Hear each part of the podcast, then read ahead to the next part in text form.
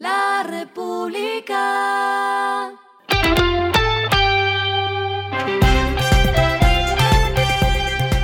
Al final de la jornada, esto es lo que debes saber sobre el comportamiento de los negocios, las finanzas y la economía. Las movidas de hoy fueron: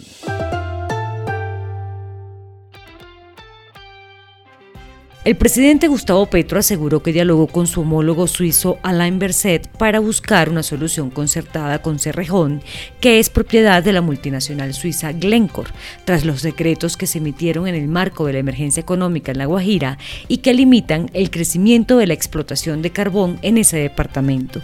El mandatario explicó que la idea es darle una salida concertada al tema.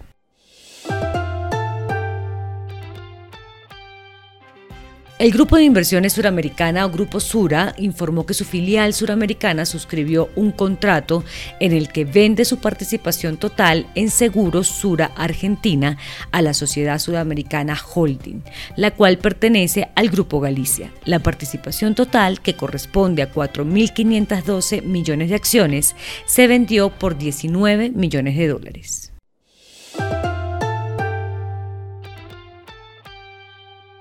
FENALCO reportó que se completaron siete meses de caídas en las ventas del comercio. Para treinta y tres por ciento de los empresarios consultados por el gremio hubo descenso en sus volúmenes de ventas frente a las obtenidas un año atrás. Para cuarenta y cuatro por ciento fueron similares y solo veintitrés por ciento consideró que fueron superiores. Los artículos más afectados por las ventas son el vestuario y el calzado. Lo que está pasando con su dinero.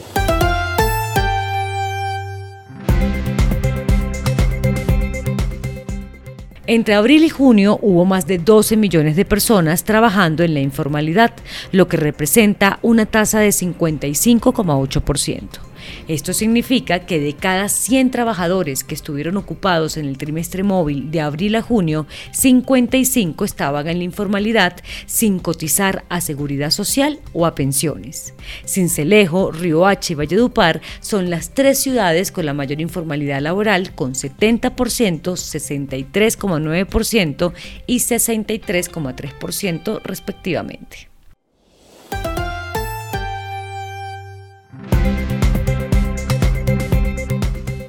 Los indicadores que debe tener en cuenta. El dólar cerró en tres mil novecientos setenta y tres coma cuarenta y uno pesos, subió dieciocho coma dieciocho pesos. El euro cerró en cuatro mil trescientos cincuenta y nueve coma sesenta y tres pesos, subió uno coma cincuenta y seis pesos. El petróleo se cotizó en ochenta y tres coma once dólares el barril, la carga de café se vende a un millón trescientos mil pesos y en la bolsa se cotiza a uno coma noventa y uno dólares. Lo clave en el día.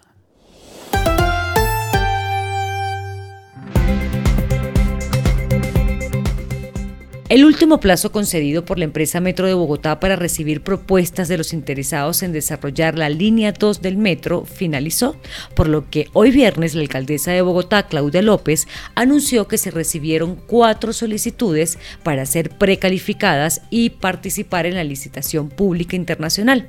Entre ellas está Sacyr Concesiones Colombia. Las otras tres compañías son consorcios chinos. Esta segunda línea del Metro de Bogotá, según informó la alcaldesa, será subterránea e irá desde Suba hasta Engativá. El cinco de septiembre se conocerá cuáles cumplen los requisitos legales, técnicos y jurídicos, y hasta el veintinueve de septiembre se abre la siguiente etapa del proceso licitatorio para que presenten las propuestas de cómo construirán los quince coma cinco kilómetros y las once estaciones que usarán casi tres millones de bogotanos, principalmente de Chapinero, Barrios Unidos, Engativá y Suba. A esta hora en el mundo. Los incendios forestales avivados por los vientos de un lejano huracán siguen aumentando el número de muertes en la isla hawaiana de Maui, la cual ya iban al menos treinta y seis personas. Miles de habitantes hoy se vieron obligados a huir cuando las llamas envolvieron la histórica ciudad de Lahaina. Y el respiro económico tiene que ver con este dato. La República. La Federación Colombiana de Fútbol confirmó las sedes para la Conmebol Libertadores Femenina dos mil veintitrés, que se realizará del cinco al veintiuno de octubre. Las ciudades que recibirán este torneo continental son Bogotá y Cali. De acuerdo con la Federación, los estadios Metropolitano de Techo en Bogotá y el Pascual Guerrero en Cali fueron los escenarios escogidos por la entidad sudamericana y el comité organizador local para que los dieciséis equipos participantes jueguen los treinta y dos partidos que tiene el calendario de competencia. La República. Y finalizamos con el editorial de mañana. El mundo gamer dejó de ser un simple juego. Las viejas generaciones no entienden el gaming, que crece a tasas de quince por ciento y que desplaza a otras actividades de entretenimiento como el cine. Ya hay más de dos mil quinientos millones de jugadores. Esto fue Regresando a Casa con Vanessa Pérez.